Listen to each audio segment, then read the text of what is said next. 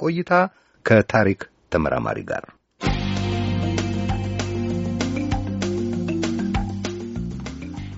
ሀሳብ እንደ መንገድ በማስረጃ የተደገፉ ወጎች በሚል አብይ ርዕስ የተሰናዳ አዲስ ተከታታይ ዝግጅት አካል ነው። ዛሬ ዶክተር ሽመልስ ቦንሳን የሚያስተናግደው በእንግድነት በ State University of New York Stony Brook የአፍሪካ ዘመናዊ ታሪክና ፖለቲካ እንዲሁም የከተማ ጉዳይ መምህር ናቸው። ዶክተር ሽመልስ በፕሬስ በሴቶች ጉዳይ፣ ፍልሰት፣ በከተሜነትና ከተማ ነክ ርዕሰ ጉዳዮች ዙሪያ ያደረጓቸው በርካታ ጥናትና ምርምሮች ለህትመት በቅተውላቸዋል። ከተማ እንደ አገር የሚለውን ጨምሮ በከተማ በመንግስትና ህብረተሰብ መካከል ያለውን መስተጋብር በሚመረምሩ የጥናት ስራዎቻቸውና በታሪክ ምርምርና ፋይዳው ዙሪያ የተካሄደውን ውይይት የመጀመሪያ ክፍል ይሆናል አሁን የምናቀርበው። የዚህ ፕሮግራም አዘጋጅና አቅራቢ አሉላ ከበደ ነው። ዶክተር ሽመልስ እንኳን ደህና መጡ። ሰላም አሉላ፣ አመሰግናለሁ ለተሰጠኝ እድል።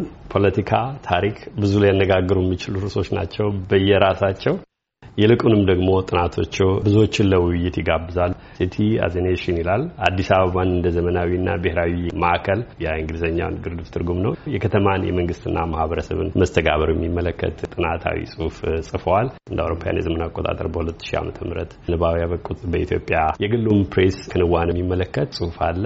የአፍሪካ ቀንድ ፍልሰት ከ19ኛው ክፍለ ዘመን መባቻ እስካሁን የሚል ሌላ ጥናት አለዎት። ሌሎች በርካታ ዛሬ ጋር የሚያመጡን ጽሁፎች አለዎት። እስኪ ስለ ታሪክ ጥናት ራሱን ነጋገር። ስለ ታሪክ ጥናት ፋይዳ፣ የታሪክ ጥናት ምንድን ነው ጥቅሙ?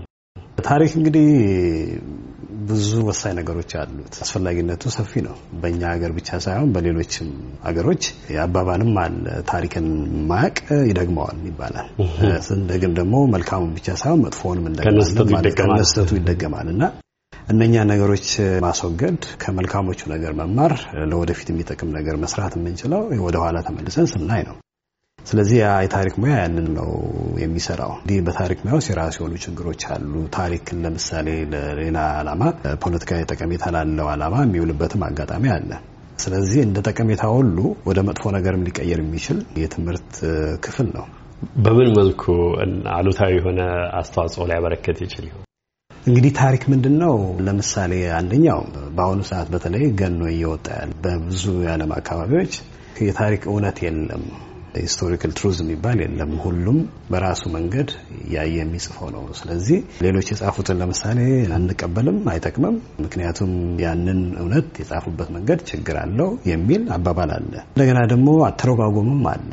ታሪክ የሚጽፈው ሰው እንዳለ ያገኘው መረጃ ያም መረጃ ራሱ ችግር አለው እየተባለ በዛ መረጃ ላይ ተመስርቶ የሚጽፈውም ስራ ከራሱ አስተሳሰብም ጋር የሚገናኝበት መንገድ አለ። ስለዚህ ፋክት የታሪክ መረጃዎች የሚባሉት አሁን ብዙ ጣጣ ውስጥ እየገቡ ነው። እንደገና ራሱ ደግሞ ትርጓሜው ታሪክን የምናይበት፣ የምንመረምርበት፣ የምናጠናበት መንገድ ችግር አለው እየተባለ ያንን በመጠቀም የተወሰኑ ኃይሎች በመላው ዓለም ላይ ነው የምታየው ሌላ ዓላማ ሊያውሉት ይችላሉ።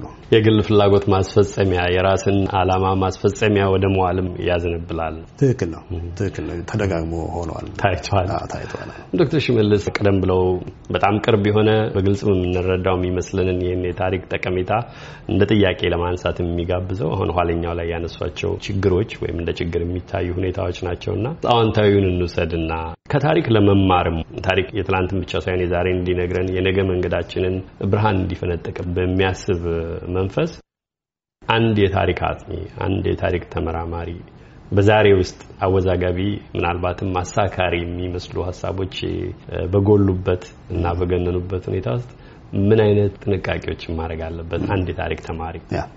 በተለይ ያው ለምሳሌ የጠየቀኝ ጥያቄ ወደ ኢትዮጵያ ብናመጣው በአሁኑ ሰዓት የታሪክ ሙያ ራሱ ችግር ውስጥ ነው ያለው። ታሪክ እንግዲህ በተለያየ መንገድ ይተረጉማል። በተለያየ መንገድ መተርጎም መጥፎ አይደለም፣ እንዳውም ጥሩ ነው። በተለያዩ ገጽታዎች በተለያየ መንገድ ልታየው ትችላለህ። በተለያየ መንገድ ልተረጉመው ትችላለህ። ብዙ ጊዜ ችግር የሆነ የምናየው ምንድን ነው? ታሪካዊ መሰረት ላይ መቆም ወይም ደግሞ በትክክለኛ የታሪክ መረጃ ላይ ተመስርተ ጥናትን ማካሄድ የሚለው ነገር ነው ዋናው ብዬ ነው የማስበው እና እነኛ ነገሮች በሌሉበት ሁኔታ ወይም ደግሞ መረጃዎቹን አሳክረ በራስ መንገድ ቀይረ የምትጠቀም ከሆነ አደጋ አለው እና አሁን ብቻ ሳይሆን ድሮም ቢሆን ስርዓቶች እንደ ስርዓት ግለሰቦችም ወይም ግሩፖች ታሪክን በራሳቸው መንገድ እየቀየሩት ይጠቀማሉ። ፋክቶችን እነ መረጃዎችን ሁሉ በራሳቸው መንገድ እየተረጉሙ ያቀርቧቸዋል እና አስፈላጊ የሚሆነው አንደኛ ለሙያው ክብር ያስፈልጋል። ሁለተኛ ደግሞ እውነታው ወደሚባለው ነገር ለመድረስ ነው ሙከራ ማድረግ ያለብን። መረጃዎችን ደግሞ ስታይ መረጃዎቹ እንደ እምነት እንደ ሃይማኖት የምትቀበላቸው ነገሮች አይደሉም፣ የምትመረምራቸው ናቸው። እነሱም መመርመር አለባቸው እና ብዙ ጊዜ እንደ መረጃ የሚቀርቡ ነገሮችን በ critical በሆነ መንገድ ማየት አለብን። በቅጡ በሚመረምር መንፈስ በቅጡ መርምረ በተቻለ መጠን ደግሞ ሳታዳላ በእንግሊዝኛ objective ሆነ ማለት ነው። እንደዛ አድርገ መመርመር መቻል ያስፈልጋል። አለበለዚያ እንደ የጀመርከው ነገር ሌላውም ይቀጥልበታል እና አዙሪት ውስጥ ነው የምንገባው። የታሪክ አዙሪት ውስጥ እንገባለን። ምንድነው አንድ ታሪክን ያምታታል፣ ሁለተኛ ደግሞ ለብዙ ችግሮች ሊያጋልጥ ይችላል። እውነታ ላይ ባልተመሰረተ ታሪክ ግጭት ሊፈጠር ይችላል። ህዝብ ከህዝብ ልታጋጭ ትችላለ እና እነኛ አደጋዎች ስላሉ የታሪክ ሙያ እንግዲህ በጥንቃቄ መከተል ያለብን ነው። በተለይ በአሁኑ ሰዓት በእኛም ሀገር በሌሎችም አካባቢዎች ችግር ስላለ ዶክተር ሽመልስ የታሪክ አዙሪት ወይም አዙሪት ውስጥ የመግባትን ነገር አንስተዋል። አዙሪት ውስጥ ገብተን ከሆነ እንድንወጣ ካልገባንም አፋፉ ላይም ከሆን እንዳንገባም ለማድረግ ጭምር ይሄ ሀሳብ መንገድ የተባለው ዝግጅታችን ሰዎች በተጨባጭ መረጃዎች ላይ ያተኮሩ ውይይቶችን እንዲያደርጉ፣ ንግግሮች በየቤቱ በየትኛውም ቦታ በሚከናወኑበት ጊዜ አንዳች ጠቃሚ ፋይዳ እንዲኖራቸው የማድረግ እሳቤን ከግምት አስገብተው ነውና ወቅታዊ ሁኔታዎች በተለይ ማህበራዊ መገናኛ ብዙኃን የሚባሉት የጠቀሜታቸውን ያህል የተሳሳተ መረጃ የተሳሳተ ድምዳሜ ላይ ከማድረሱ አንጻር ጉዳትም አላቸውና እስኪ ከእርሶ ጥናቶች አንድ ሁለቱን ተመልክተን ወቅታዊ ወደሆኑ ጉዳዮች እናመራለን። በተለይ የከተሜ ዘመናዊነት፣ ፖለቲካዊ ምጣኔ ሀብት አዲስ አበባ ከ1941 እስከ 1975 የሚለው በያዝነው ዓመት ለህትመት የበቃ ጥናታዊ ጽሁፍ ነው። ዛሬ እያወዛገበች ስላለችው አዲስ አበባ ነው የምንነጋገረው። እስኪ ይዘቱን ፈታ ፈታ ያድርጉልን።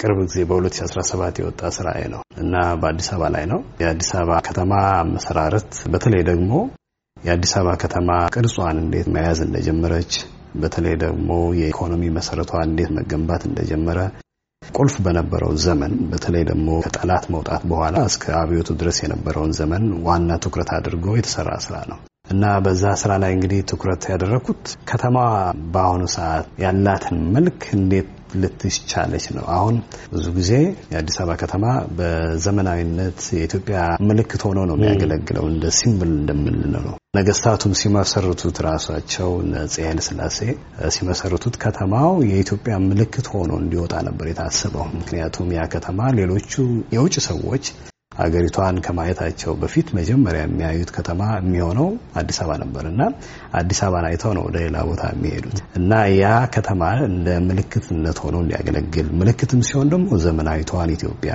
የተባበረችዋን ኢትዮጵያ እያደገች ያለችዋን ኢትዮጵያ ለማሳየት የሚል ነው እና በአፄ ኃይለሥላሴ ንግግሮች ውስጥ በተደጋጋሚ የሚባል ነገር ነበረ። አንድ እሱ ነው። ስለዚህ ያንን ሚና እንድትጫወች ተብላ የተሰራችም ከተማ ናት። በሌላ በኩል ደግሞ የከተማ መሰራረት የራሱ የሆኑ ችግሮችም አሉት። እነኛ ችግሮች እንግዲህ አሁን አንዳንዶቹ ተንከባለው ወደ አሁኑ መጥተዋል። ምንድን ናቸው ጎላጎላ ያሉትን ችግሮቹ? ምንድን ነው? የአንደኛ ችግር ለምሳሌ ይሄ ከመሬት ጋር የተገናኘ ችግር ነው። የመሬት ይዞታ የመሬት ይዞታ ችግር ነው እና የአዲስ አበባ ከተማ እንግዲህ የመሬት አሰፋፈሩ በአጼው ስርዓት የነበረው አብዛኛው ሰው መሬት የሌለው የተወሰኑ ሰዎች አብዛኛውን የከተማውን መሬት የሚቆጣጠሩበት ጊዜ ነበረ እና በተለይ በተማሪዎቹ እንቅስቃሴ ጊዜ ከተማዋን ቅድም ነገስታቱ እንደቀረጿት ምልክት የዘመናዊነት የአንድነት ምልክት እንዳደረጓት አይነት ከተማ ሳይሆን ይሄ ጥገኛ የሆነ ከተማ ማለት በሌሎቹ የሀገሪቱ ክፍሎች ላይ ጥገኛ የነበረች ከተማ እንደገና ደግሞ ጨቋኝ ከተማም ይሏታል። ምክንያቱም ከተማ ውስጥ አብዛኛው ሕዝብ ባለ መሬት አልነበረም። ምናልባት በአንደኛው ስራ ላይ የመሬት ስርጭቱን የሚያሳይ አለ እና እነኛ ችግሮችን ይዛ የመጣች ናት። ስለዚህ ሪያሊቲው ምድር ላይ ያለው እውነታ እና ነገስታቱ መሪዎቹ የሳሉት ስዕል ብዙ ጊዜ ሲጋጭ ነው የምናየው። በእርግጥ አዲስ አበባ መጨረሻ ላይ ሆና የወጣቸው ነገስታቱ ወይም መሪዎቹ እንዳሰቡት አይደለም። እያንዳንዱ ሰው በየቀኑ ኑሮ በሚኖረው መንገድ የፈጠራት ከተማ ናት። ለዛ ነው ብዙ ጊዜ በፕላኖቹ እና ህዝቡ የሚኖረው ኑሮ መሀል ልዩነት አለ። እንደታሰበው እንደ ፕላን እንደወጣለት የሆነ ከተማ አይደለም። በእቅድ መልክ ወይም በከተማ አቀራረጽ የተቀረጸውን ራሱ የሚቀይሩ ሁኔታዎች እንዳሉ በጽሁፎ ይጠቅሳሉ። እስኪ እሱን ያብራሩት። አዎ ለምሳሌ እንግዲህ የከተማውን ፕላን ስናይ አሁን አንደኛ የከተማውን ፕላን ያወጣው ሰው ሰር አበርክሮምቢ ይባላል። የለንደንን ከተማ ፕላን አወጥቷል። ያ ሰው ወደ አዲስ አበባ ተጋብዞ መጥቶ በንጉሱ ፕላን አወጥቷል። ሌሎችም የከተማውን ፕላን ያወጡ የነበሩ ሰዎች የታወቁ ሰዎች ናቸው እና መሬት ላይ ግን ያስቀመጡት ፕላን ችግር የገጠመው ምንድን ነው? አንድ የማስፈጸም አቅም የለውም ስርዓቱ። የደርግ ስርዓት፣ የአሁኑ ስርዓት ወይም በአጼው ስርዓትን ማየት እንችላለን። አንድ አቅሙ የላቸው አቅም የቴክኒክ የገንዘብ የሰው ኃይል ወደ መሬት የመተርጎም ተግባራዊ ማድረግ እና የገንዘብም የቴክኒክም የሰው ኃይልም ድክመት አለ። በሌላ በኩል ደግሞ የሚያስቡትን ነገር መሬት ላይ ደግሞ እንዳይፈጽሙ የሚያደርግ ከታች ያለው ማህበረሰብ የሚሰራቸው ስራዎች አሉ። ማህበረሰቡ ድምፁ የታፈነ ምንም አቅም የሌለው አይደለም። ምክንያቱም በራሱ መንገድ ከተማውን ያስባል፣ በራሱ መንገድ ከተማውን ይቀርጻል። ለምሳሌ የአዲስ አበባ ከተማ መንገዶች ብዙዎቹ ፕላኖች ላይ ስታይ ቀጥ ያሉ ሆነው የሚወጡበት መንገድ ነው ያለው።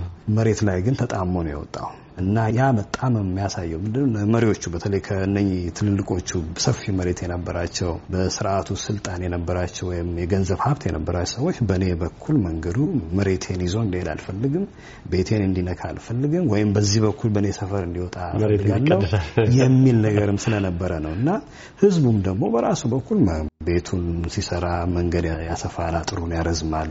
እነኚህ እነኚህ ነገሮች ህዝቡ ምንድነው የሚያሳየው ከመሪዎቹ ራዕይ በተጨማሪ የራሴም ራዕይ ያለኝ ይህንን ከተማ የማይበት የምቀርጽበትን መንገድ አለኝ ነው እና ሁለቱ አሉ። ሁለቱ የሚላተሙበት የሚተላለፉበት ሁኔታ ነው ያለው። ግን አሸንፎ የወጣው ቅድም እንዳልኩት የህዝቡ ነው እና አዲስ አበባ ማንን ትመስላለች? መሬት ላይ ወይ ካርታ ላይ የሰፈረው ነገር አይደለም። ዋናው በህዝቡ ጭንቅላት ውስጥ የነበረው ህዝቡ በየቀኑ በሚኖረው ህይወት የተሰራ ከተማ ነው ብዬ ነው የማስበው። የከተማ ጉዳይ ይማርካል። ዶክተር ሽመልስ እርሶን ግን እንደ ታሪክ ተመራማሪ በጣምም የሳቦት ይመስላል። በተደጋጋሚ የጎበኟቸው ርዕሶች ናቸው። የከተማን የመንግስትና ማህበረሰብን መስተጋብር የሚመረምር ሌላ የታሪክ ጥናት ጽሁፎ ጭብጥ በተሻለ ለመረዳት ከተማ እንደ አገር እንደ መንግስት የሚታይበት ጥናቱ ምን አመላከተው? ምን አሳየ?